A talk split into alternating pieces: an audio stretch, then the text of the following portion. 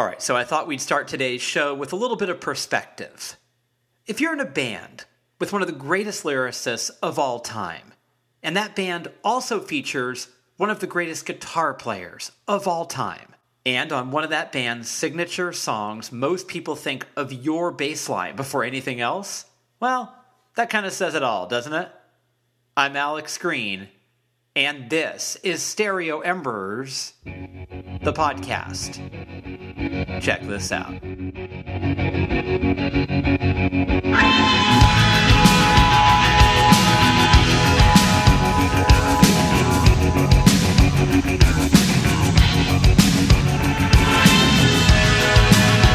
I'm the sun and the air. The shyness that is criminally vulgar. Am son and heir of nothing in particular. You shut your mouth. How can you say I go about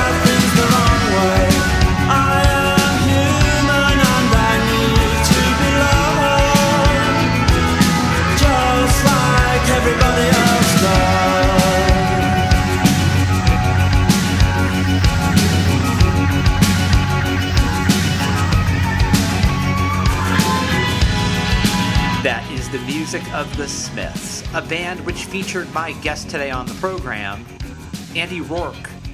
Let me tell you a little bit about the Smiths and Andy Rourke. Well, he may have been in a band with the greats, but let's face it, Andy Rourke was one of the greats as well. The Manchester born Rourke joined his childhood pal Johnny Marr's band, The Smiths, in 1982, and he played with them until their demise in 1987. That's right, that's Rourke that you hear on every Smiths record, including The Queen is Dead, Strangeways Here We Come, and Louder Than Bombs. After the legendary band broke up, Andy Rourke played with Sinead O'Connor, The Pretenders, Killing Joke, Badly Drawn Boy, Ian Brown of the Stone Roses, and Morrissey. Rourke also teamed up with New Order's Peter Hook and Mani of the Stone Roses and formed the band Freebass. He also played with Dolores O'Riordan of the Cranberries in the band D.A.R.K. and around the time I chatted with him, he had formed Blitz Vega with Kav Sandhu, a band that also featured Johnny Marr as a special guest guitarist. Look, Rourke's life was busy and exciting, and this list of all he's done doesn't cover all he did, but it does serve as a reminder of how brilliant he was. A prowling blend of rockabilly, funk, and post punk, Rourke's bass lines were intricate, inventive, and artful. Andy Rourke died in mid May, and the tributes that poured in were testament after testament that this man was loved. Everything that everybody wrote was deeply moving, but my favorite was probably the one that came from the pen of Morrissey. Of Andy Rourke's passing, Moz wrote, He will never die as long as his music is heard. He didn't ever know his own power, and nothing that he played had been played by someone else. His distinction was so terrific and unconventional, and he proved it could be done. He was also very, very funny and very happy, and post Smiths, he kept a steady identity. Never any manufactured moves. I suppose, at the end of it all, we hope to feel that we were valued. Andy need not worry about that. All right, so here we go. My conversation with the late and absolutely great Andy Rourke, right here on Stereo Embers, the podcast.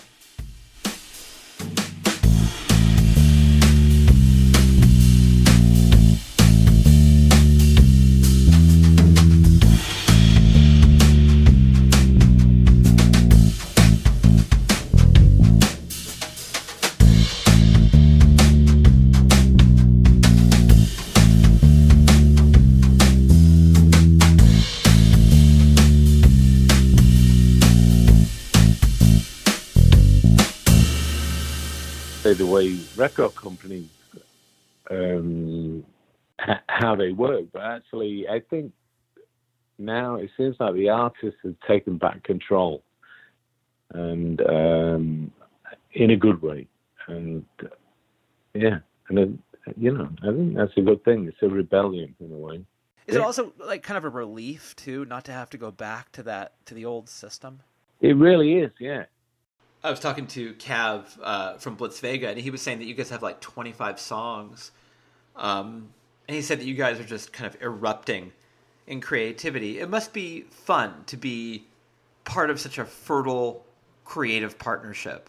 It is, and you know, it, has been a long time since I did that. Um, my last, you know, my last venture and, and the thing that I was passionate passionate about the uh, the Dark project with uh, Dolores obviously ended um, abruptly and, and tragically. Um, and so I, I, I was in shock about that, you know, for for a long while, and didn't really know where to go. I was a bit lost, and um, it turns out like me and Kav, you know, we we met a long a long time ago, um, and we always talked about working together, uh, but our schedules never met, you know. Uh, and um, like I say, I was working with uh, with Dolores, and then uh, obviously uh, when she passed, um, yeah, I, I, was looking for. Well, not initially, but I, I knew I, I, had to, you know, do something fresh and and and uh, dip my toe back in the water, so to speak.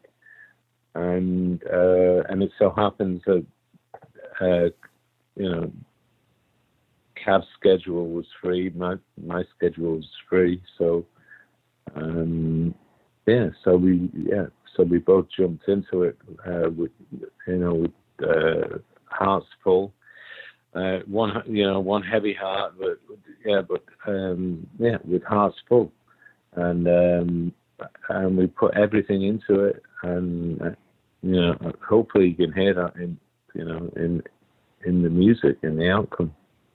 Yeah, I love I love what I've heard, and um, it's just so fresh and and alive. It's it's really exciting music. Well, thank you for that. Yeah, yeah. No, there was definitely, you know, um, every time like me, me and Kav like woke up, uh, sorry, meet up to work. Um, yeah, there's definitely a spark, and there's, you know, sometimes too much energy.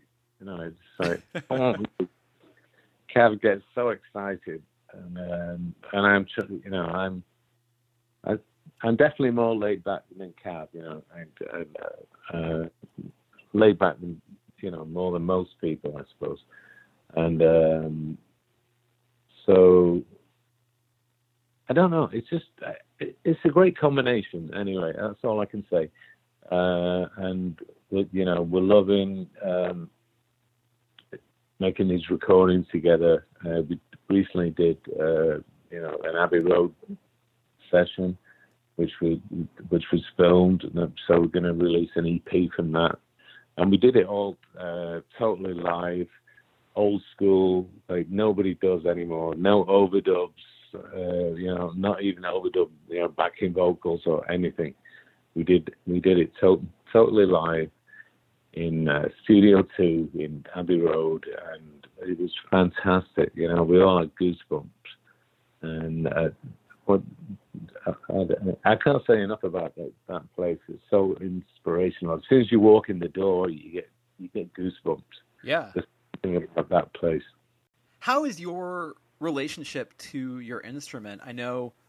Um, I, I imagine that you were one of those guys. I, I don't know, but when you were a kid, were were you the kind of guy who would practice for hours in your room? I was that guy. Yeah. Um, I I had um, my mom because I like every Christmas, like from whenever or birthday. My my birthday's in January, but every Christmas since I can remember, um, I was like, I want a music a musical instrument. So I had like a it started off with like a plastic saxophone, and then it went to like know, like a plastic trumpet, then I was like, I want to, and then I don't know, I saw something on TV. It might have been like the Beatles or the Stones or something like that.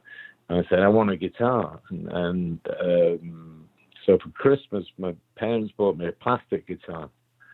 And I was so pissed off. I was like, no, I, was like, I can't work with this. And my dad tried to tune it. I think he, he tuned like every uh, every string like bong bong bong, but so everything was in E basically. I don't I don't know how he even managed it because he's you know it's a little bit tone deaf. But um, anyway, it wasn't working. So uh, to cut a long story short, so uh, uh, my birthday, I think on my eighth birthday, I got um, a, a, real uh, acoustic guitar. It's a, a, nylon strung classical guitar, and it just so happened that my dad's secretary's daughter uh, played guitar, so she came around and uh, gave me some basic lessons, like the you know E A D G. You know, basically these are the basic chords, and um, I think uh, she gave me a couple of songs to reference. I think it was like Ralph McTell's Street. Um, oh no, um, who did the, the, the Streets of London? It was. Um, I think it was Kirsty MacColl's dad, wasn't it? I think so. Um, yeah. I think it was Ewan MacColl. Yeah. Anyway, so yeah, learning stuff like that, and then um, my breakthrough was um, just listen because my mum used to uh, constantly listen to the radio when she was ironing, when she was cooking, or whatever, and so that, um, I started playing along with the radio, and you know the tunings, you know, variated a little bit. Um, but once once I worked that out, then there was no stopping really. And then you know I I'd buy records that I liked, and then I um, I'd learn those. I learned the bass lines. Like for instance, like Japan, like me and Johnny, at, at, uh, you know, in the in the very early '80s, into Japan, and so I lit, and my my first bass was a fretless bass, so um, yeah, so I learned all Mick Karn's bass lines and fucking became, you know, almost obsessive about them. Um, and then, yeah, and and then, you know, the Smiths arrived. Uh, I bought a fretted bass, and but uh, but I think I took all those, you know, influences with me. Like there was Mick and there was, you know, all sorts of stuff, you know, Roxy Music, Eno. Uh, I think that Mick from Japan is a pretty underrated bassist. Yeah, yeah. God rest his soul. Yeah, yeah. I think he, I think he was amazing. You know, he, me and Johnny went to Forge in in Manchester, and no, he always stole the show. You know, and we used to laugh about it then, you know, about his Chinese slippers. He used to do like the, they used to have like the um, what do you call it? Like the dry ice, like the, the fake fog, like below that, that hangs on the stage. And um, Mick had his Chinese slippers on, and he'd do this walk, so, but it looked like he wasn't actually walking, and he'd just like glide across the stage while whilst playing amazing bass lines and uh, yeah, and uh, I was like, wow, yeah, yeah, but, very underrated, very underrated player. Um, no, seriously. So for you, you were that guy. You graduated from plastic instruments by the time you were eight, and you were that guy who worked hard and you were disciplined. Are you still that guy? Are, are you someone who practices um, quite a bit? Um, I'm a guy who practices uh, when I, pl- I play every day. I've you know I've, I've recently bought a new acoustic guitar. This Yamaha TransAcoustic, which is great. It's got like built-in reverb and chorus and stuff like that. Um, but yeah, I pick I pick up every day. But um, yeah, I can't help it. Yeah, it's just there. Um, you know, like right next to me now, there's um, there's six guitars, well, two basses, uh, an electric guitar, and an acoustic guitar. So yeah, I pick up yeah every day when I can. But then um, I like rehearsal mode and like when you know when the pressure is on, and and then I really um, get into the zone. And I suppose I like pressure because um, yeah, I'm I'm naturally, you know, kind of. If somebody doesn't crack the whip, I'm I'm a lazy guy. so, uh, yeah. But for somebody so, who's a, as relaxed as you are, uh, I think you're built for pressure. Yeah, exactly. Yeah, I can take it. You can take it. Although I can take it, yeah. Although you know, I do get really, you know, I do get really nervous, you know, um, for any uh, public performance. Uh, I think that's a good thing. I think it, it, if a musician doesn't get nervous before a gig, then there's something wrong.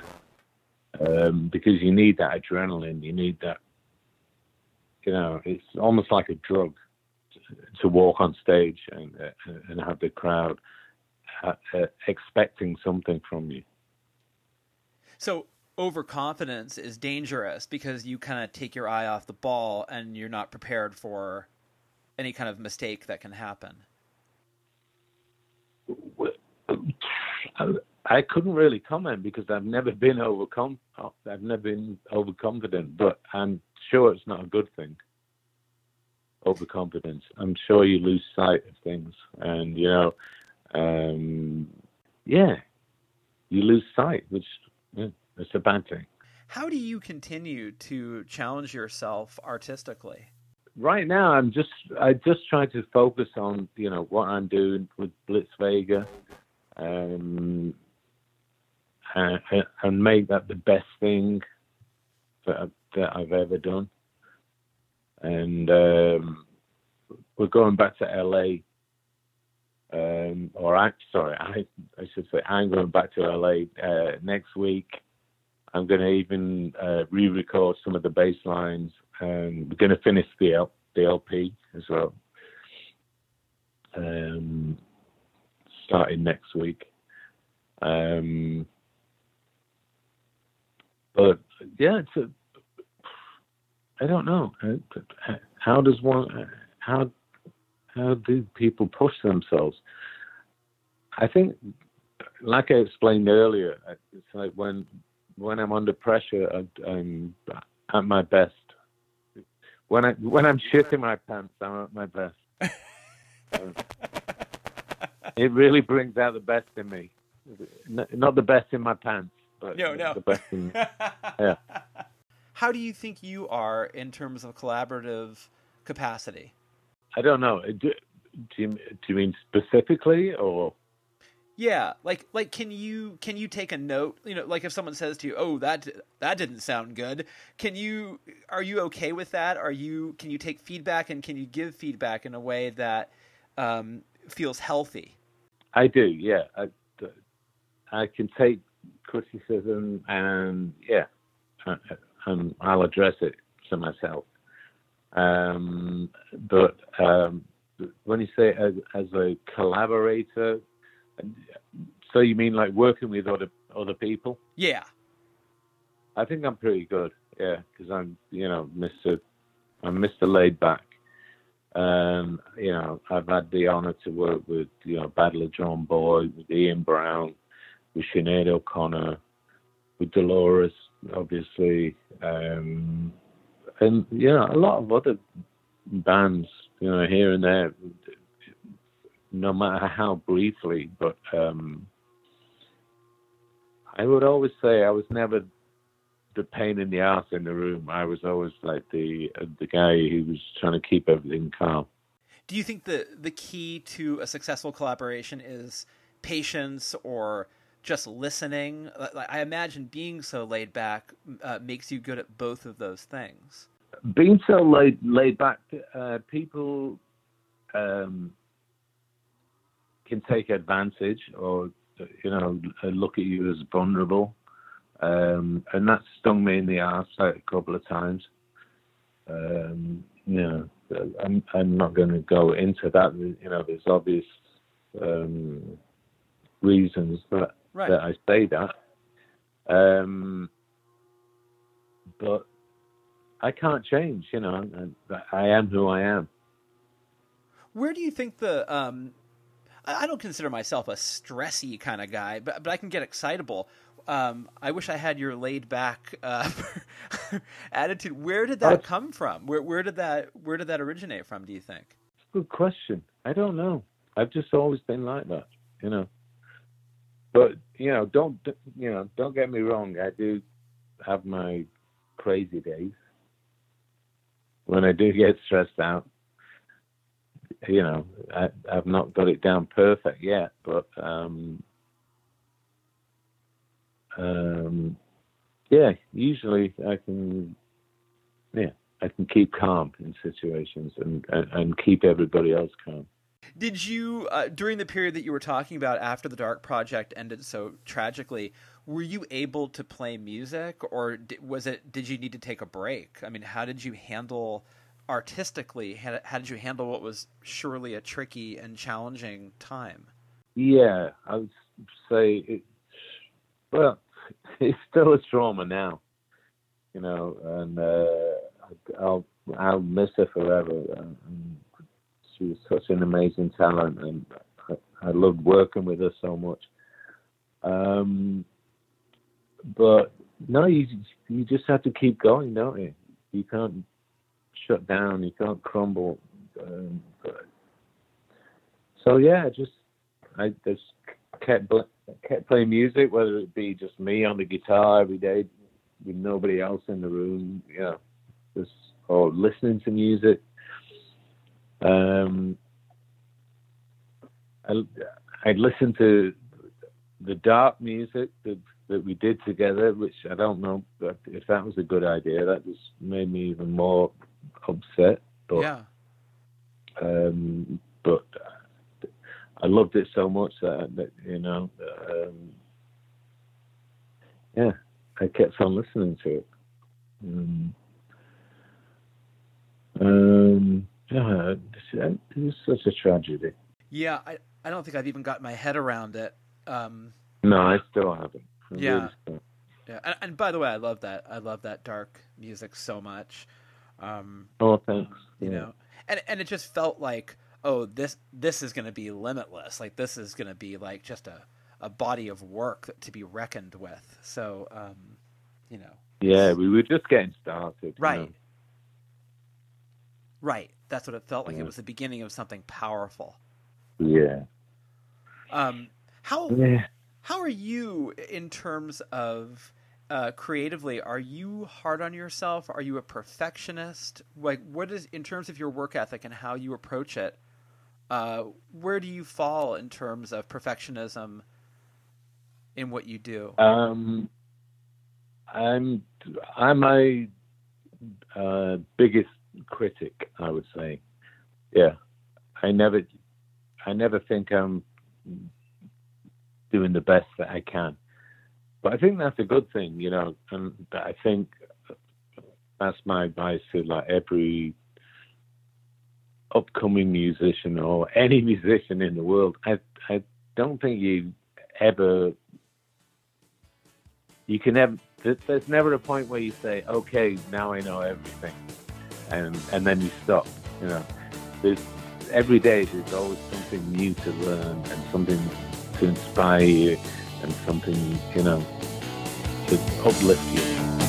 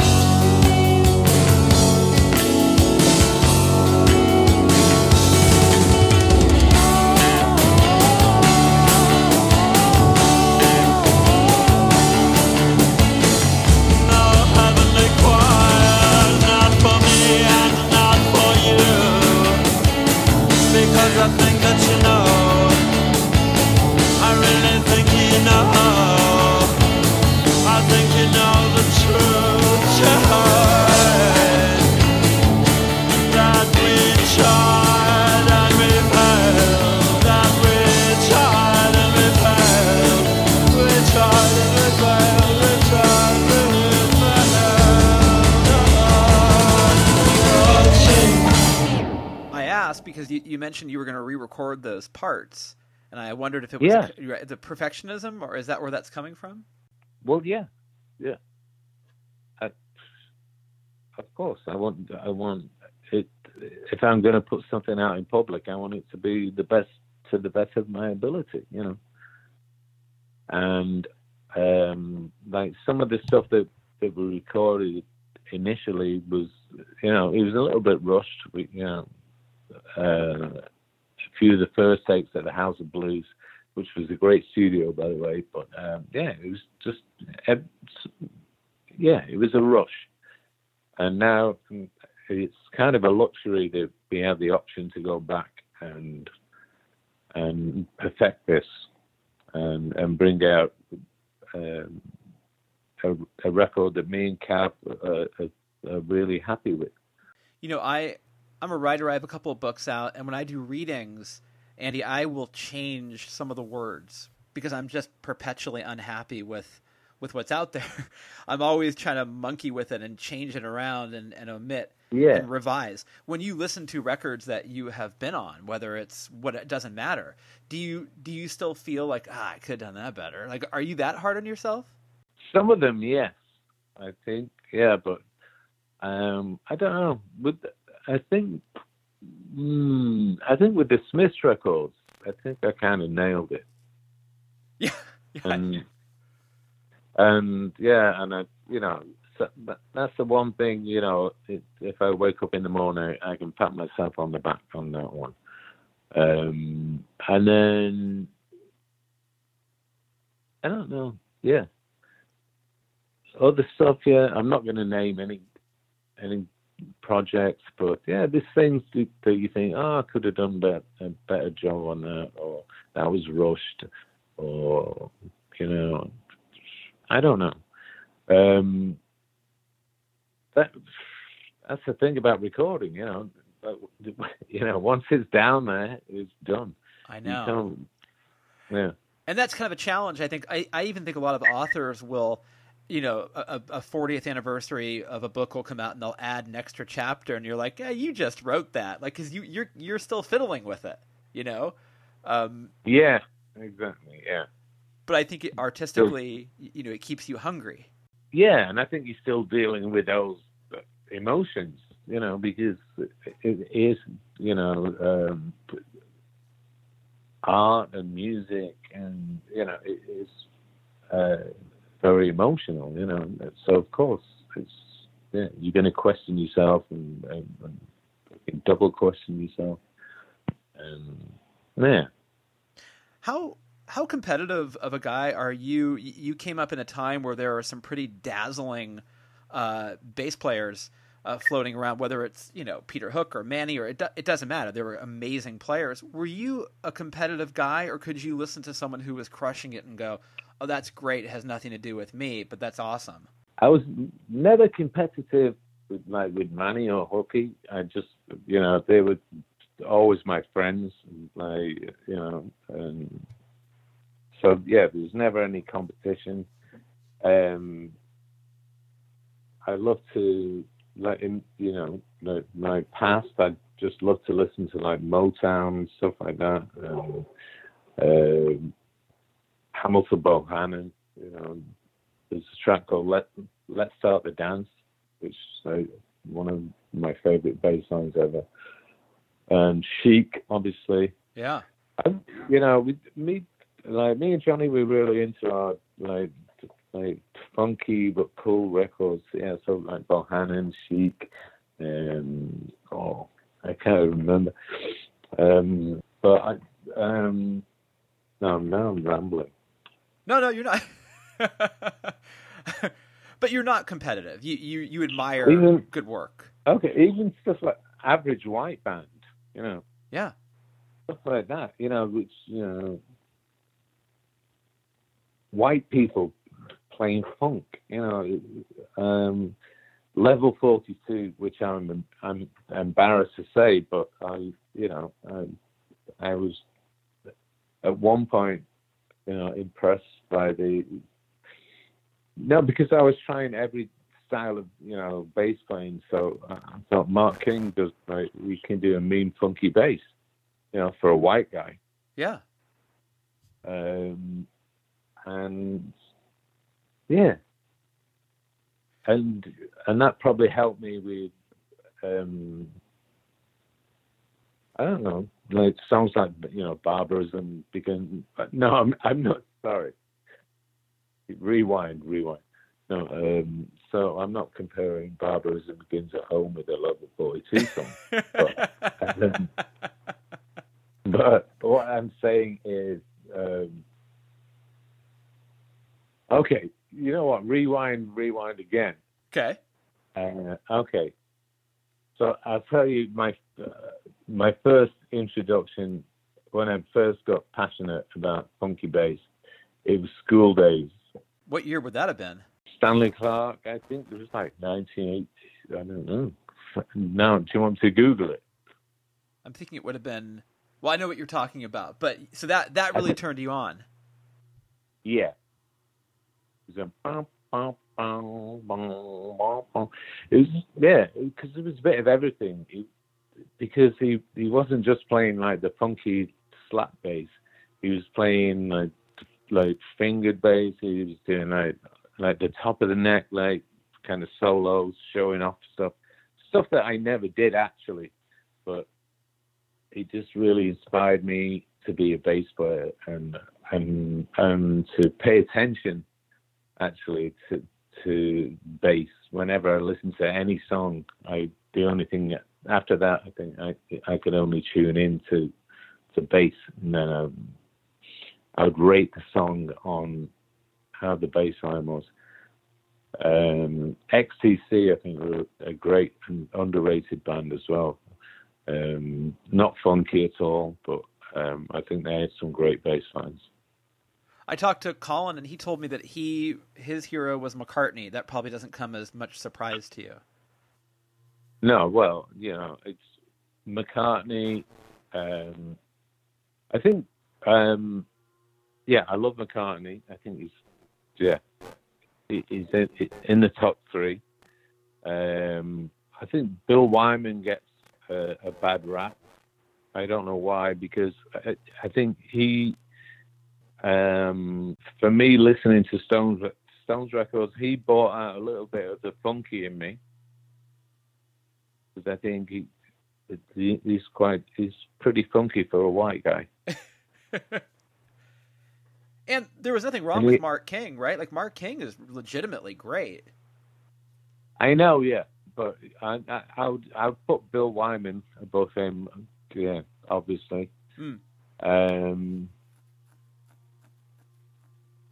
and yeah, You know, I saw. I mean, I mean these obvious ones, you know, Jaco Pastorius, Yeah. stuff like that. Was, like my first bass was a fretless bass, so um, so I was kind of obsessed with fretless bass for a while. But um, what I think that did was give me my melody, which when I played a fretted bass, it uh, I, I still I, I was still playing it like a, a fretless bass, so it, it gave I was playing like melodies uh, on the bass rather than just the bass lines, if you understand. yeah. Uh, the, the bass note. So that gave it more like harmonic texture. Yeah, I think the fact that I learned on a fretless bass gave me, uh, yeah, I was just playing around more, and then and then when I took it to the fretted bass, I was playing in in the same style, but it was with frets and with a um, and with a with a plectrum or a pick or whatever you want to call it, and I think that's what um, crafted the my distinctive sound, if you will. I saw John Taylor with Duran Duran not not too long ago, and he was kind of dazzling. He he seems like he likes chic quite a bit. Yeah, I think uh, it, it sounds like we have similar influences. Um, um, he's a great bass player. Yeah. Yeah. Yeah, he's Yeah. he's he's something else. I, w- I was really impressed, but he they just are a funk band now. They they came across it like, and they did these sort of extended jams, and they were like a really powerful funk band thanks to him. Ah, yeah, yeah. No, he's really on it. Yeah. He's really on it. Do you have days where if you don't play, does it feel strange to you not to pick up an instrument every day? Are you that disciplined? I wouldn't call it discipline. I'd call it a vocation. Yeah. No, Mm. I, oh, yeah. Yeah, I just, yeah, I pick up the guitar or the bass whenever I can. Um, and sometimes when you're traveling, that's, you know, it's not possible. So, yeah, at those times, yeah, it does, gives, you know, gives me a little bit of anxiety. Ah, Yeah, right, right. It's what it's what you Yeah. do. Um, yeah, it's, it's, it's a stress reliever for me, you know, and I just love the sound. Yeah, how playing is. This par- partnership with Kav is so cool. I mean, what I love about the music is it's I mean, it's like you guys are friends and you can hear that in the music. It's just so alive. Um, do you feel utterly energized by by this band? I do, yeah. You know, and, it's. I think I said earlier, yeah, first time in a long time, and um, we've we've overcome many a fucking hurdle to get to this point, and uh, and now I feel, you know, you know, at the point where there's no stopping us, and um, um, I think next year is going to be a great year. We're going to do lots of gigs and festivals and um, and you know obviously release our record. Um, and yeah, What's the secret? Do you think? Um, I, I love that you guys are pals, and I love that you're pals with Hooky and and and Mani, and you have maintained friendships for for over thirty years in this business, which is not easy. Is it not being competitive? Is it being supportive of your fellow artist? Is it as simple as that? friendship, friendship first, honesty. I mean, like every you know, no secrets with anybody, um, and support and and love. There's four. Yeah, because it, growing up in California, I'm, I'm from San Francisco, and I always thought like, you know, and you and I are around the same age, and, and I always thought, you know, the Manchester guys, there was a real brotherhood there. It sure seemed that way from all these miles away, um, and it's nice to hear that that uh, that is true. Yeah, there was never a, uh, a rivalry. Um, well, actually, you know, th- there wasn't a rivalry because we all arrived at like different, like obviously, like Joy Division um, was, you know, predated the Smiths. Uh, New Order, I fucking loved, still love. Um, but it was a completely different uh, genre from the Smiths, so there was, you know, no competition there, but still, you know, um, mutual admir- admiration, and yeah, Stone Stone Roses, same thing. You know, uh, it, it came after the Smiths, and but just love those guys, and it, was a pleasure working with Ian on on his uh, solo stuff, as it was a pleasure to work um, very briefly, like me, Mani, and Hooky on uh, this project called Freebass. Mm-hmm. Yeah. Yeah. Um, I don't know. That was just a thing that we tried, and uh, I don't know if it worked or not. But anyway, we enjoyed it. That's the main thing. I liked it. Did you have any contact or any run-ins with Marky Smith ever? Oh, I used, yeah, I used to hang out with Mark a lot. Yeah, because one of my best friends, uh, Simon Wil- Wolstencroft, he was uh, the drummer from Yeah. the Fall. Well, one of one of the uh, twenty drummers. uh, but he did the he did the the book. You you can drum, but you can't hide. But yeah, um, but I yeah I, I used to hang out with uh, Karl Burns as well, like the the original drummer, and um, but yeah, used to hang out with Marky Smith. I used to hang out with Brix when they first hooked up, you know, as a couple, and. um he was always nice to me, uh, and he was never a big fan. Of the, he always made it clear. He, he Mark, uh, he was yeah. He always made it clear he wasn't a big fan of the Smiths. Thought Morrissey was a cunt, and um, but he thought I was okay. He liked me, so that was all right. But that's Uh, that's kind of cool. can live with that. I like that though. Yeah. Like he he's honest with you. He's sort of saying like, I like you. I don't really like your band, but I like you. Yeah, kind of. Yeah. Yeah. He's he's one of my favorite guys, so I, that's why I ask. He he's just Yeah, God bless. You know, God rest his soul. Um, Andy, you're a good man. I, I've always wanted to chat with you, and, and I appreciate you taking the time. I'm really excited about Blitz Vega. It, it's just such an invigorating blast of rock and roll, and I just love it. Well, thank you for that. Thank you. And I, I'm glad you did it.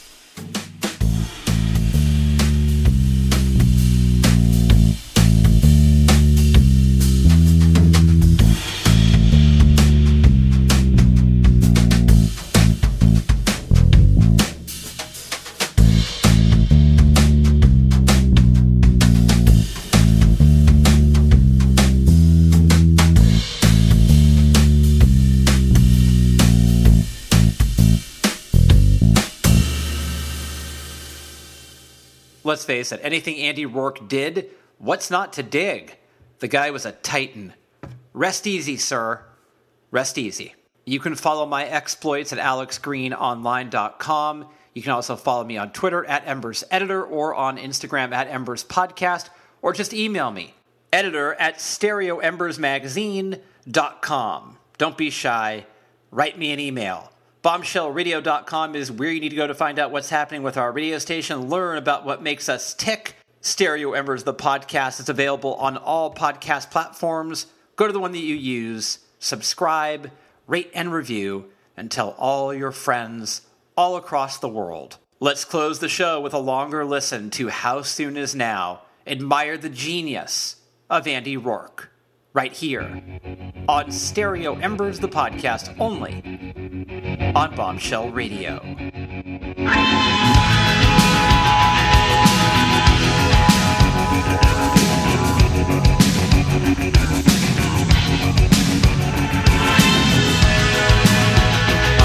The sun and the air Of a shyness battles criminal and vulgar I am the son and heir of nothing in particular.